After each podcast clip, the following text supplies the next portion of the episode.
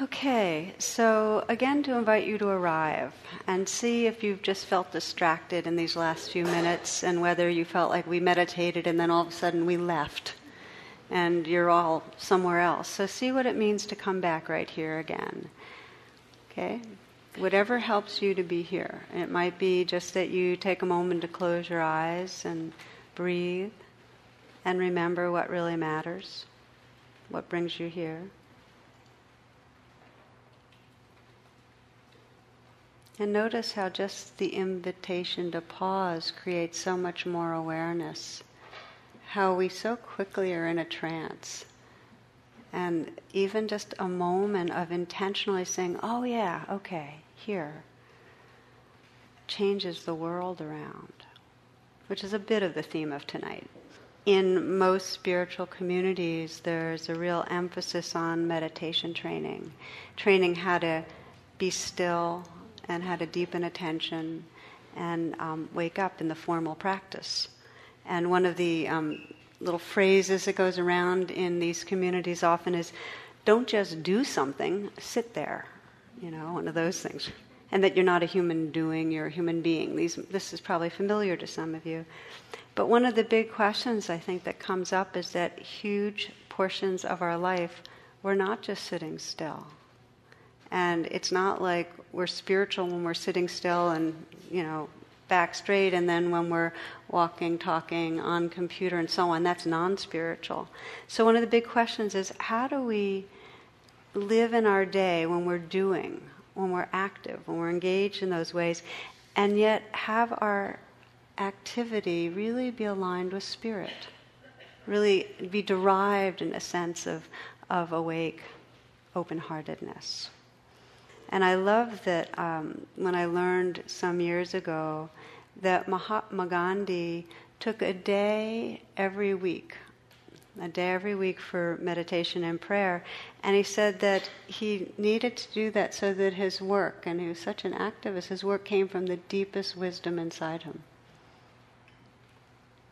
And yet, as we know, we can take our time. We can go, some of you know the experience of going to a retreat you can go to a week long retreat and settle in and come back and then act like an insane, crazy maniac within a few days. It's like it doesn't stick or something. Or even come here and touch something, some quietness or some sense of tenderness, and next thing you know, something somebody got in front of you in the in front of the book and audio table and you're trying to get something and you're irritated, you know. So it's like um, or traffic, you know, not to mention. So we know what it's like to um, touch states that are somewhat centered or more peaceful, and then have our conditioning just flash out. And, and it's so it's a given that through a lot of our activity we're in a kind of reactive place and we're often on automatic. And worse when we're reactive we seem to make things worse. Have you noticed how when something goes wrong and you can't fix something you do something that makes it even more broken? It happens and there's a, a wonderful, um, this was a response to a question for more information from an insurance company. And um, I want to read it to you because I think this illustrates the point. In response to your request for additional information in Block 3 of the accident report form, I put in poor planning as the cause of my accident. You said in your letter I should explain more fully. I trust the following details will be sufficient. I'm a bricklayer by trade. On the day of my accident, I was working alone on the roof of a new six story building. When I completed my work, I discovered that I had 500 pounds of brick left. Rather than carrying them down by hand, I decided to lower them in a barrel attached to the side of the building. Securing the rope at ground level, I went up to the roof, swung the barrel out, and loaded the brick onto it.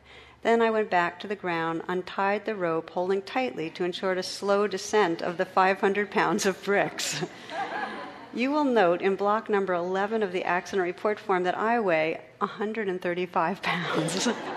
Due to my surprise at being jerked off the ground so suddenly, I lost my presence of mind and forgot to let go of the rope. Needless to say, I proceeded at a rapid rate up the side of the building. In the vicinity of the third floor, I met the barrel coming down. this explains the fractured skull. Slowing slightly, I continued my ascent, stopping when the fingers of my right hand were two knuckles deep in the pulley. Fortunately, by this time I'd regained my presence of mind and was able to hold tightly to the rope in spite of the pain. At approximately the same time, however, the barrel of bricks hit the ground and the bottom fell out of the barrel. Devoid of the weight of the bricks, the barrel now weighed approximately 50 pounds. I refer you again to the block, weight, my weight in block number 11. As you might imagine, I began a rapid descent down the side of the building. In the vicinity of the third floor, I again met the barrel coming up. this accounts for the fractured ankle. The account the encounter with the barrel slowed me enough to lessen my injuries when I fell onto the bricks. Fortunately, only my toes were cracked. I'm sorry to report, however, that as I lay there on the bricks, in pain and unable to stand, and watching the empty barrel six stories above me, I again lost my presence of mind and let go of the rope. this is entitled On Knowing When to Let Go. So that's extreme, but as we know, once we get caught in reactivity, and we see it most relationally, that once somebody says something, we say something back, and then it's off and running, the kind of um, spiral of increasing distance and violence. It's really basically integral to a spiritual practice to find out how to wake up in the midst of our doings and not be living in that reactive trance. So it's interesting to reflect, and I invite you to reflect on what we might call your most valued doings.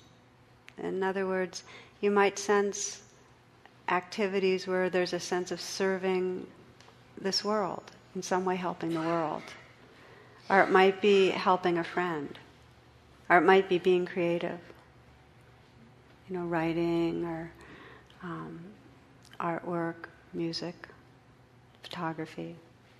Or it might be playing with children, playing with people's inner child. So it might be activity where there's real enjoyment and a sense what's the common denominator in all those doings, whether we're being creative or helpful or enjoying? What's the common denominator? What has to be the case. And with each, I'm wondering what you're thinking. with each, unless there's a genuine quality of presence, of sensing here, now, awake, there's not real helping going on, there's not real creativity, there's not real service, there's not real enjoyment. So we're active a whole lot, but how often are we active and really present? So, tonight, what I'd like to explore is how, um, in the midst of doings, we can kind of wake ourselves up and reconnect with a sense of presence. Because so much of our time we're doing and in trance. So much of our time. And uh, some of you might remember um, James Joyce in one of his novels said Mr. Duffy lived a short distance from his body. I don't know if you remember that. So much of our doings were a short distance from our body. Do you know what I mean? It's like we're thinking ahead, we're leaning into the future, we're somewhere else. And much of the time in our doings, and, and I call this selfing, our doings are coming from a kind of self or ego state that is afraid of something bad happening and trying to control things to make something good happen. Much of the time. So there's a kind of tension in it. There's, um, in most of our doings, some degree, and the more there is, the more suffering, some degree of having to have things happen a certain way. And we can notice when things don't quite go our way, how our body contracts. We want it a certain way. I love the um, there's a Sylvia cartoon. Sylvia, in this time, was in the guise of a fortune teller, and her, the woman that had come to see her, had asked her, had said, "You know, my husband, he won't really talk about his feelings. He's just all closed up." So Sylvia looks in the in the crystal ball and you know, she basically says, well, in 2008, men will start telling women what they think. Within moments across the country, women will be sorry, you know. So we think we know what we want, and we spend a lot of our doings, it's like we're on our way to get something to work out a certain way, but we're not here. In other words, we're doing for the sake of something else, but rarely in the thick of the doings, feeling our presence, feeling what's happening, alive in the midst. So you might think to yourself, but isn't that how it is? I'm a self, I'm doing, I need to get certain things done, I don't want certain things to happen. And the truth is that we can get away with that for a while. We can get away with a sense of a self that's trying to um, accomplish this and avoid that. In fact, you know, millions and millions of people are on automatic, you know, sh- shopping and cooking and eating and living and paying bills and pressing donate on the computer screen to help out and doing errands. And we can survive doing this selfing activity we can kind of skim the surface and survive. Yet, the sad thing is that if we're always on our way, that's what is called the unlived life. It's like when people come and talk to me and there's a sense of despair, it's because they feel they've been kind of racing across the surface, getting things done, but not arriving in their life. There's an unlived life. And underneath the despair is this huge grief because all that doing didn't have a sense of being in the midst of it. It's a lot of moments of doing. It's like this life is on such a fragile thread. You know, we have this idea that the bad things, the big bad things happen sometime down the line or to others. And so we're, the way we're averting our gaze in terms of not really recognizing uh, what Carlos Castaneda said, death at the left shoulder, always. That we don't know how long we have, and we're doing these doings as if we had forever and not cherishing this quality of being that's possible in the midst. So the consequence of a doing self the consequence is living in this kind of stressed out place, not really listening to who's here, missing the moments. In a global way, the, the um, consequences are it turns into massive greediness and massive violence. We lose touch with our hearts and with what matters. A couple of weeks ago, I, I read um, a piece from D.H. Lawrence from Lady Chatterley's Lover, and I, I'd like to read you a piece of it again. He says, For the truth is, we are perishing for lack of fulfillment of our greater needs. We are cut off from the great sources of our inward nourishment and renewal, sources which flow eternally in the universe. Vitally, the human race is dying. It is like a great uprooted tree with its roots in the air. We must plant ourselves again in the universe. So there's something about that image of the roots up in the air, and you can get the sense of these doing selves kind of spinning and in this trance, but not really arriving in any moment, not rooting in any moment, not really connecting with the mystery that's here.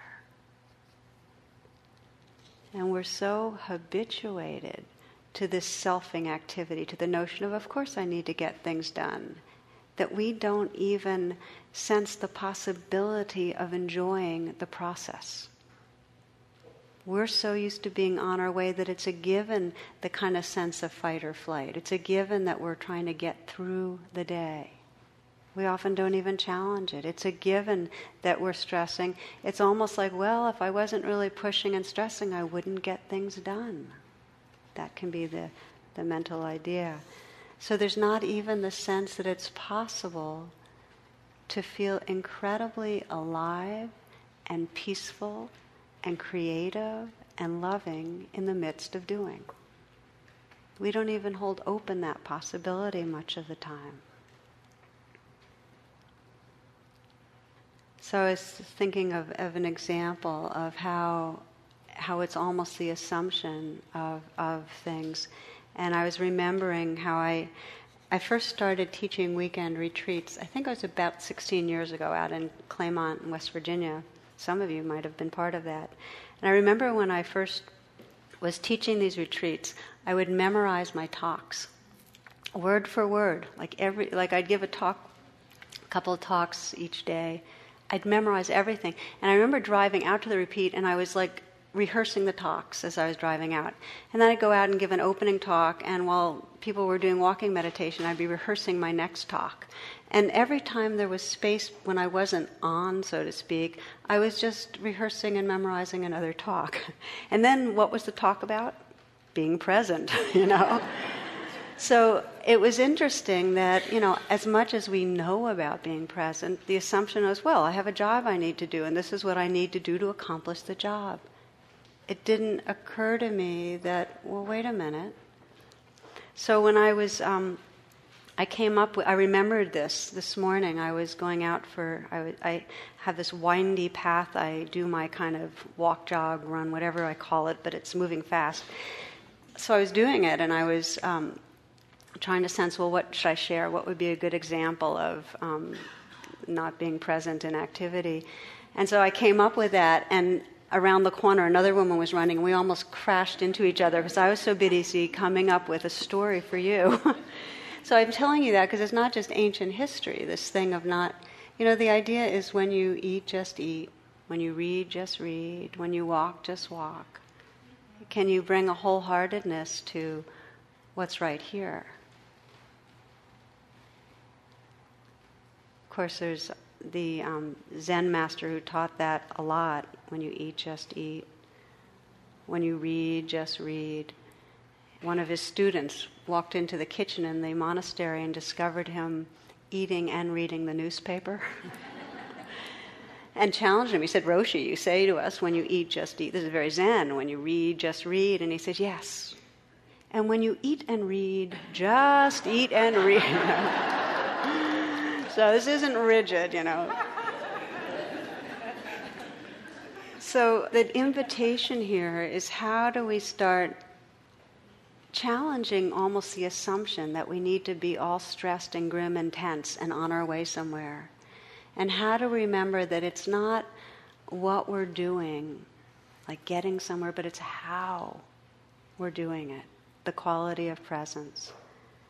And the truth is, there are times that our activity is sourced in presence, and it's not hitched to a sense of self. And we know those times. Not, for some, it's in the zone when you're playing a sport or some physical activity. For some, it's when you're giving a massage, touching another, making love. It might be when you're helping another handle a difficulty and just the sense of self's gone. You're not, you're not trying to fix them. You're just creating a space to help just make room for connection. It might be working in nature, if you do pottery, throwing a pot playing piano, gardening. I mean, we know it's possible. You, if you're trying to get somewhere and you're dancing and you're trying to get to the end of the dance, that's not going to be a living the dance, right? Or if you're playing a piece on the piano and you're not trying to get to the end of the piece. And yet, how many moments are we trying to get to the end of something? And how many moments do we have an undercurrent when we're doing an activity that we should be doing something else. Are you familiar with that?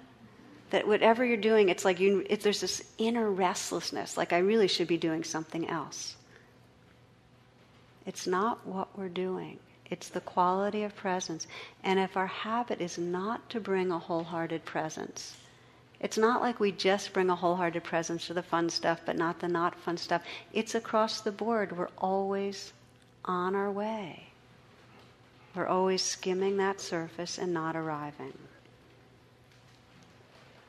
Some of you might have read Eckhart Tolle's new book, The New Earth, and one of the ways he describes it, I'll read. He says, Awakened doing, which is what we're talking about, is the outer aspect of the next stage in the evolution of consciousness on our planet. So the inner inner experience is just being aware of presence, and the outer is being aligned, and so that that presence flows through what we do, awakened doing. without being identified as a self that's wanting something different, having to have it a certain way. Awakened doing has a kind of free quality. There's right there being effective and doing what we have to do, and yet without the added trappings of have to have it a certain way, have to get somewhere.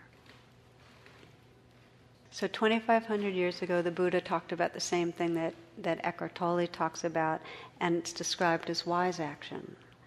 And it's the ways we move and speak and work and live. And he basically taught that when our actions are sourced in mindfulness, in presence, those actions will serve our freedom and the freedom of others as well. And that anything we do that's sourced in presence will be healing and bring more love, no matter what we're doing, no matter how much we're trying to save the earth, bring justice, bring whatever freedom.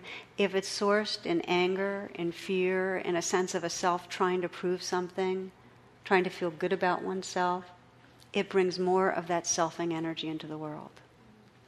Now, that doesn't mean that we don't act socially, try to make a difference and help our friends and so on because we're not 100% clear of selfing. That's not the message here.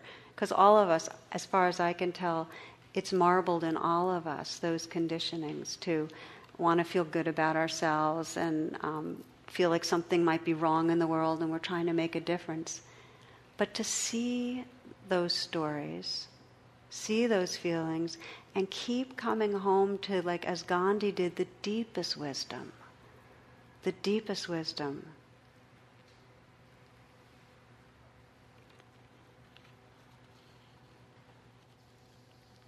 St. Augustine said, Love and do what you will. If we're present, the doings will express that presence and they'll be helpful. So let's go over some of the kind of skillful approaches that can help us move from the kind of habit of selfing, of, of these kind of doings that are so stress based, to enlightened doing. And the first is to set your intention. And it might be at the beginning of the day or the beginning of an activity. But if in some place in you there's a sense of whatever this doing is, whatever this activity, going online, going to a meeting, driving the carpool, whatever it is, may this serve awakening. May it serve presence and love. That intention will help you be more awake. Now, the next piece is and I find this one really revealing. I mentioned that a lot of the times that we're doing things, we have an argument with what we're doing. On some level, we don't want to be doing it, we want to be doing something else. We're not inhabiting the doing, we're at odds with the activity. So, the next piece of this conscious activity is to make peace with what we're doing. Just to accept, okay, it's not maybe not pleasant, but this is what's happening right now. So we align ourselves. We're not fighting with the fact that we're doing it. Amazingly, if you can notice that you're not wanting to do it and just say, okay, it's kind of like saying yes internally, yes to this. This is what's happening right now. All of a sudden, it gets more interesting. And I was um, exploring this sense of I'd rather do, be doing something else recently when I was at a doctor's appointment. I was getting acupuncture, and I realized I had forgotten something. I had to go way out of my way to do another errand before I could go home. And so I found the whole time I was going out of my way, because that's the whole deal. We think we're going out of our way. Um, I was resenting it. And then I went, wait a minute, this is what I'm talking about next Wednesday, you know, one of those. And um, so I started exploring how to really, really be okay with that this is just what's happening. And it was almost like peace opened up. There was this space. It, it was like making friends with this is how it is right now. Krishnamurti, who many of you have heard of, an Indian philosopher and spiritual teacher, he really was trying to convey all his life what was beyond words to convey. And he had many people that were fascinated but totally clueless about what he was saying. So at one point, as he, he surprised his audience and he said, Do you want to know my secret? And of course, everybody's leaning forward. Yeah, we want to know. And then he said, This is it. This is my secret. I don't mind what happens. That was it. I don't mind what happens. So, what would that be like? So, I was trying that on. You know, I could say, what would it be like if you were at the Maryland DMV, which is like, I need to say no more for anyone that knows. I mean, I remember a few years ago I went and it was one of the worst in terms of the lines, and I finally, after hours, got up front to find out I didn't have something I needed. Hours. What if, you know, and this I was saying, what if I didn't mind? I totally minded and I suffered. but what if we could really not mind? And so this is a, the practice that I, have been exploring a lot. Is I find many activities that are no, nowhere near like the DMV are in some way in my mind in the category of this is just a task I'm trying to get done, so later I can really relax, whatever. How to engage in each and really have that quality of this too, this too. And then to explore who are we when we're minding, and what's it like? Like, who are we when we're not minding? And what I find is there's a lot of space. So I'd like to, I'm going to suggest a few home practices to you. If you, you know, you can go as deep on the spiritual path as you want. And if the path is limited to some sort of a formal, let me meditate 20 minutes a day or 20 minutes every week, or, that's one level. If you begin to take the activities of your life and say, I really want to be awake through these, that's another level. So, one home practice is to identify something that's regular you do that you resent doing. Something, whatever. It might be traffic. Traffic's a good one. You know how one teacher described it. We go when we get into really heavy traffic, it's like everybody else is traffic. We're not. We're just in it. You know.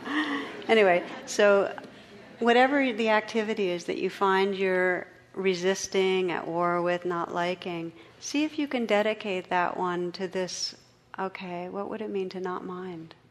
To accept. To accept that this is what's happening. And it needs to be a cellular level. It can't just be what we call bargaining mind. Okay, I'll try to accept this if it will feel better, you know. Okay. So that's the first piece is we have our intention and we stop the argument with the all the many things of doings that in some way feel like an imposition. Number two, that there be some real practice in whatever we're doing with what I call a totally engaged presence. And by that, if, as we've been describing, most activity has very little joy in it. And if you look to see how come very little joy, we can't enjoy unless we're present, unless we're embodied, open, here. So most activity is purposeful but not having that quality of here-ness. So the deepest teaching is just the way it's said to love the one you're with, to enjoy what you're doing, to let this, whatever this activity is, be the place of, okay, let me see if I can be present in the midst of this. And what that means is first to notice how much we are lost in thought. Now, a lot of our activities take a lot of thinking, and so it's learning how to pause. There's an amazing power, and we touched this a little. You know, how we stood up and moved around, and you might have noticed that your mind kind of got distracted and off, and just to pause, even for 15 seconds. You can afford 15 seconds, no matter how busy you are, I know it. But to even pause for 15 seconds and notice the busyness of the thoughts and come back. And I'd like to invite you to do it right now. Come back into the body. So when you're listening to a talk, there's lots of thoughts. So remind yourself of what it means to just come back into feeling your body right now, to receiving sensations. And for some, a helpful pathway is through some full breaths.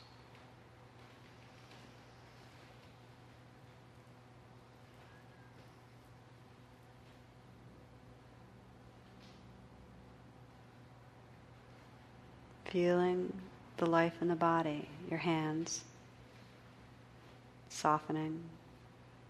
Feel the whole body as a field of sensation. Most of us think that joy comes from certain kinds of activities, like hiking to a beautiful spot, or vacationing with loved ones, or celebrating a wedding, dancing.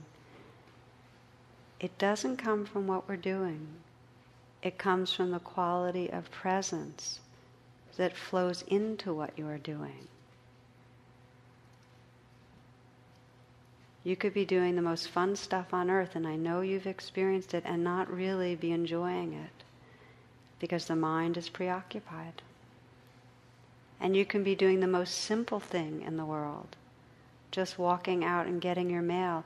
And if you step and feel the earth and hear the birds and feel a breeze on your cheek, that can become as profound a moment of joy and presence as anything in the world, just as profound. You can ask the question any moment what is between me and enjoying, right in this moment? And that can shine a light on not being here on being at war with what's happening, being off in thought. So the practice for conscious doing is a kind of inner pause where you notice the thoughts and the thinking and maybe take some breaths and feel your body, feel yourself here.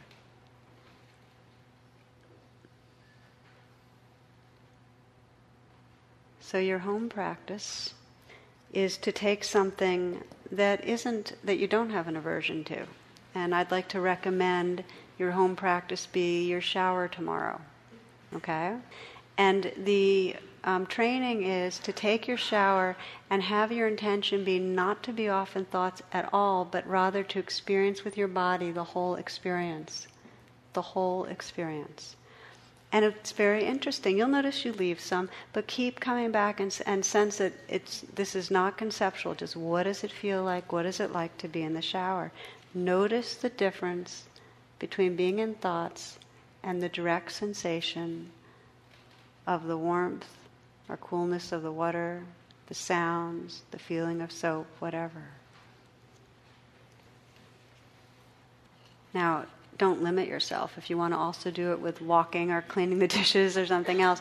But it, the experiment is this that we are in a trance of thinking most of the time.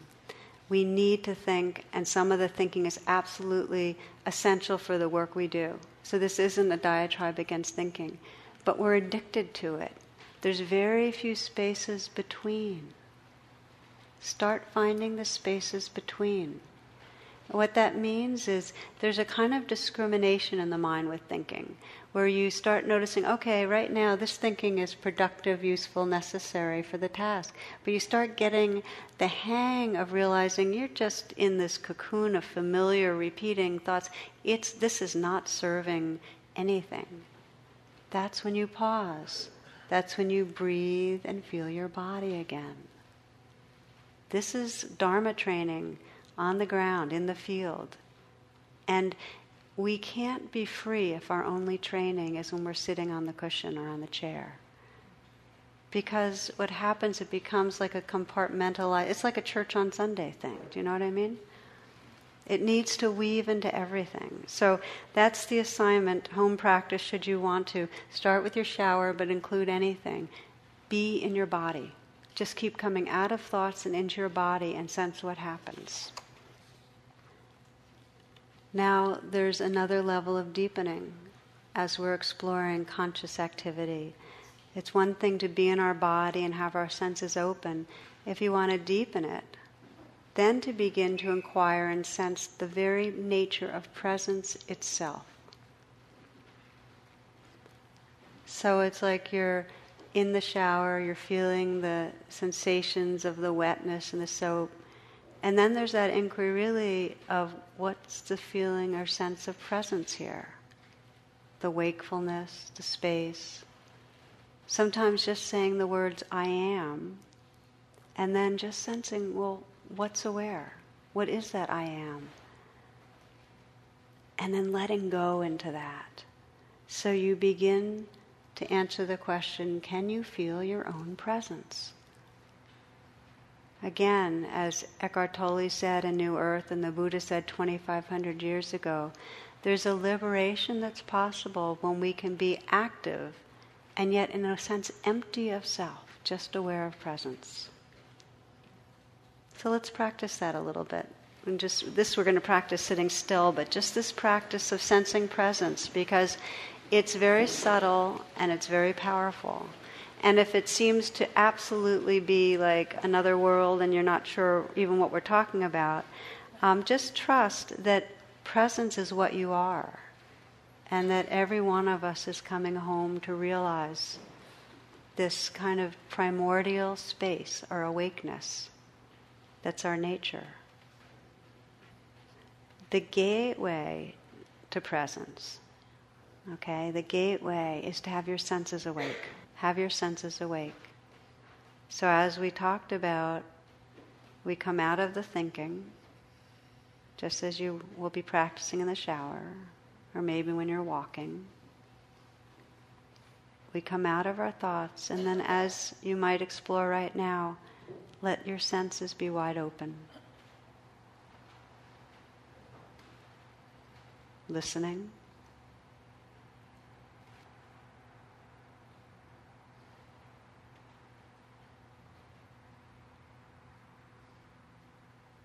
Let the sounds wash through you.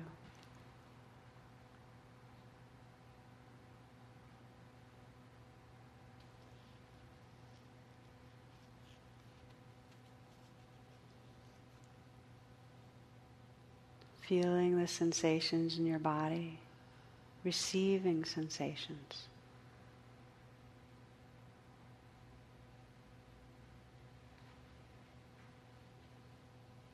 So that you can relax even a little more right now and really let life be just as it is.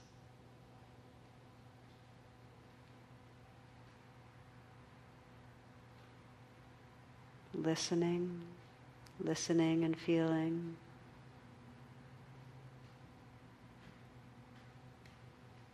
Aware of scent. Aware of the space you're in.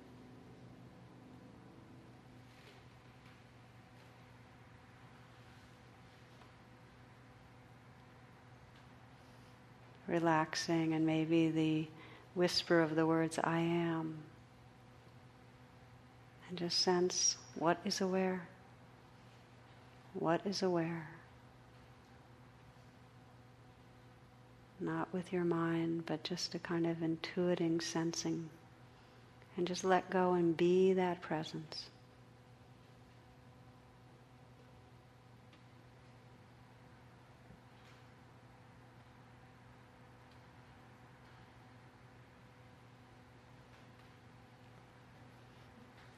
Be the silence that's listening.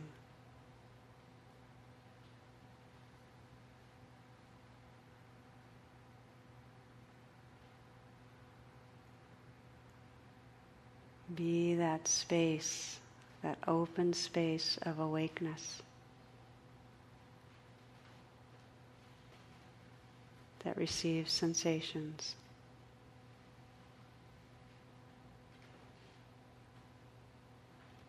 Sense the presence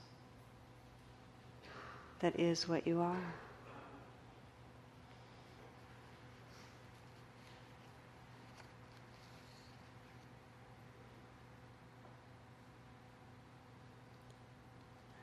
Knowing that you can move in your life, you can walk, you can wash, you can do activities and sense this presence, this beingness. That you can realize that these forms are vehicles that consciousness is awakening through. That the entire universe is expressing itself through activity when not identified as self.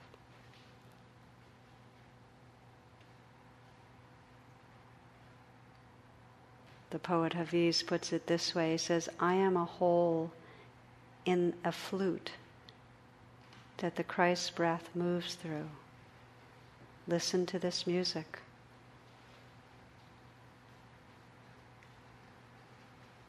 I am a hole in a flute that the Christ's breath moves through. And you could say the universe breath, the breath of awareness of the divine. Listen to this music.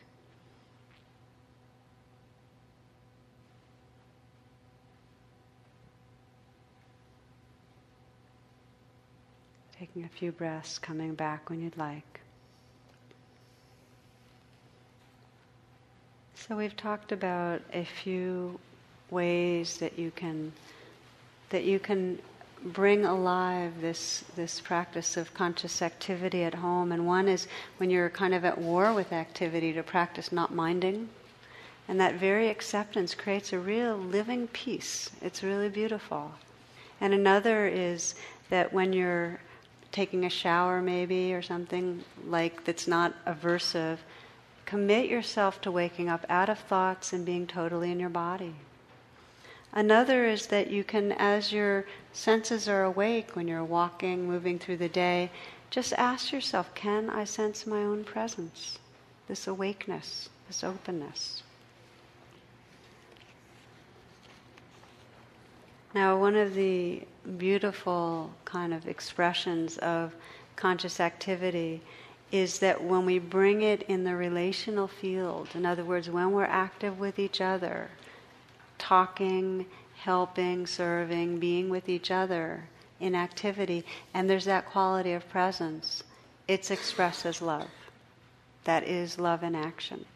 And there's a lot of helping and being with others that's not conscious. and I think of helping in particular that we're often very motivated by fear or anger or pity or by a sense of a self wanting to be a good self. And a lot of our helping activity in the relational field comes from that sense of a self that's wanting to be, be good.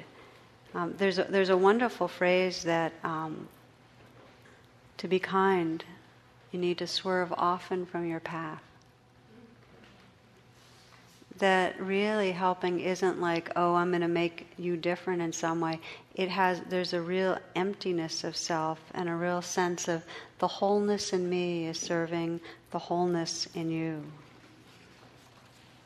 I want to read you a story. Some of you might remember this. It was written by Oriah Mountain Dreamer. Um, and I shared it rather recently, but I think it really illustrates this sense of what does it mean to be consciously active in relationship with others. And in this, uh, Oriah was teaching a, a, workshop, and at the end, um, a small, thin woman in an oversized parka introduced herself as Isabel. Can I do this meditation on my own? she asked. Yes, I said, I'm sure you can, although many people find it easier to establish a meditation practice with the help of a group. It's just hard to keep up the discipline on your own. But what will it give me?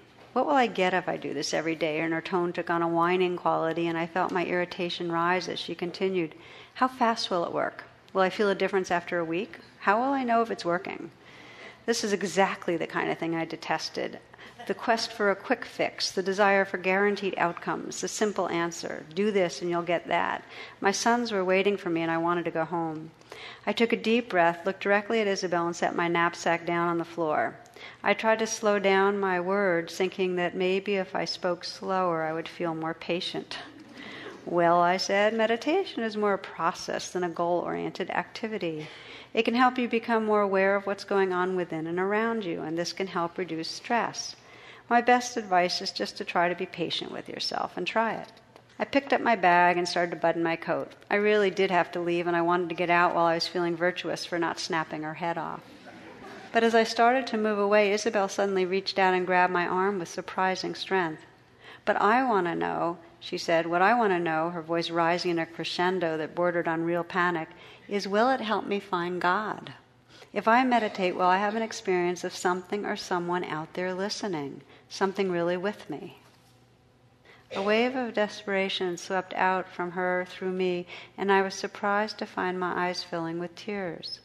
This woman wasn't looking for an easy answer or a guaranteed formula because she was lazy. She didn't want a simple plan because she was unable or unwilling to think critically about what would work.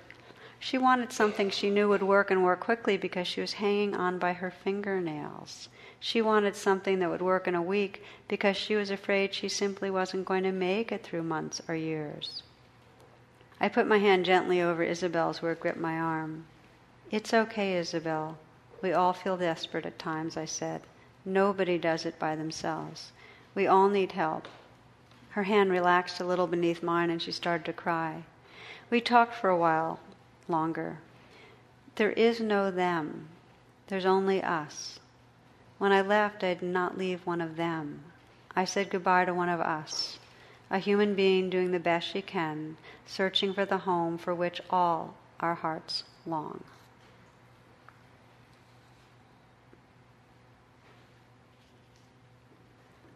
when we pause, when we slow down and listen to what's going on inside us and another, we come home to a presence that then can act in a way that knows our connection with each other. It's not like me helping you, it's the wholeness within us serving the wholeness in another. There's a difference. There's a real difference between what we sometimes think of as helping and truly serving. And the difference is the quality of presence. With presence, it's not a self doing a good thing, it's awareness and love expressing itself. There's an old man walking along a beach in Mexico after an unusually strong spring storm. The beach was covered with dying starfish tossed up by the waves, and the man was tossing them back in the water one by one. A visitor saw this and came up to him. What are you doing?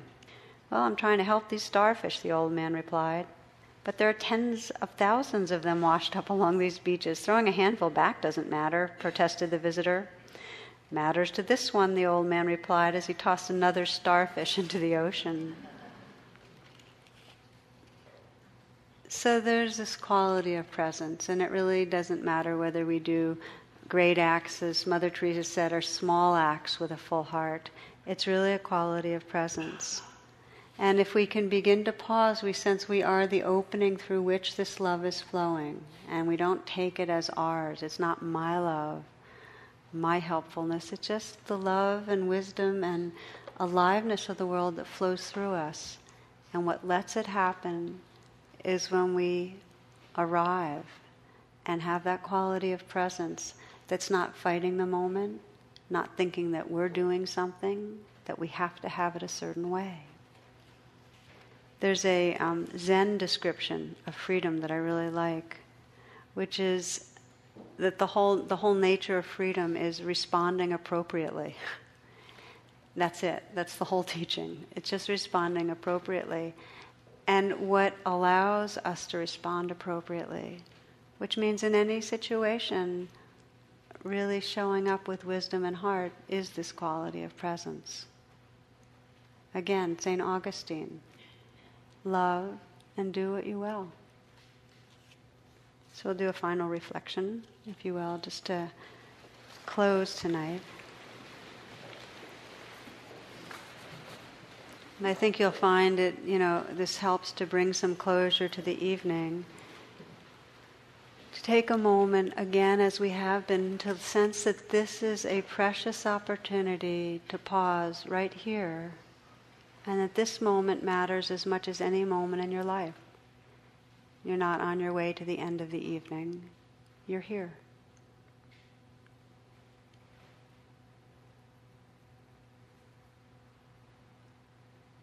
Just let go and arrive, relaxing with what's here.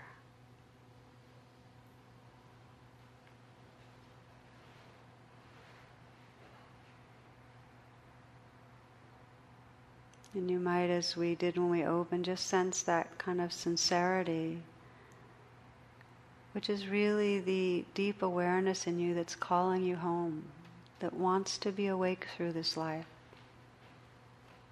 that doesn't want to skim the surface and be lost in trance.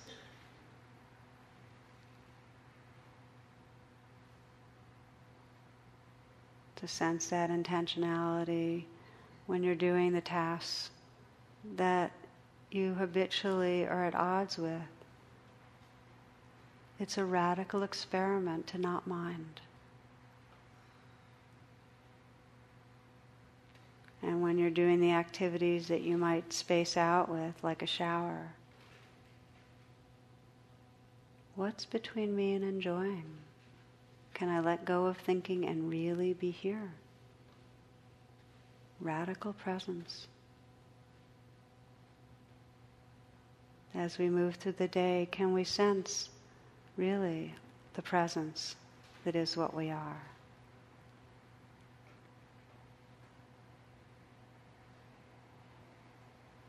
Can we feel it right this moment?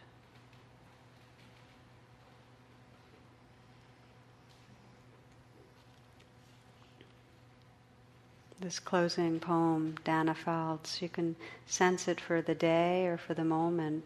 She says, Do not let the day slip through your fingers. And you might sense it, do not let this moment slip through your fingers, but live it fully now. Live it fully now. This breath, this glimpse of newly risen sun catapulting you into full awareness. Time is precious, minutes disappearing like water into sand unless you choose to pay attention. Since you do not know the number of your days, treat each as if it is your last.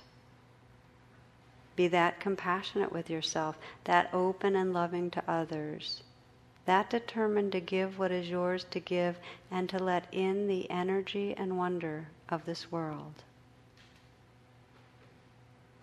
Experience everything writing, relating, eating, doing all the necessary little tasks of life as if for the first time, pushing nothing aside as unimportant. You have received these same reminders many times before. This time, take them into your soul, for if you choose to live this way, you will be rich beyond measure, grateful beyond words, and the day of your death will arrive with no regrets.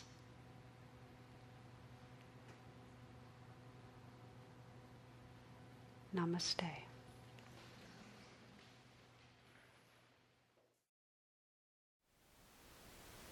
Thank you for listening. To learn how you can support the teachers and Dharma Seed, please visit dharmaseed.org slash donate.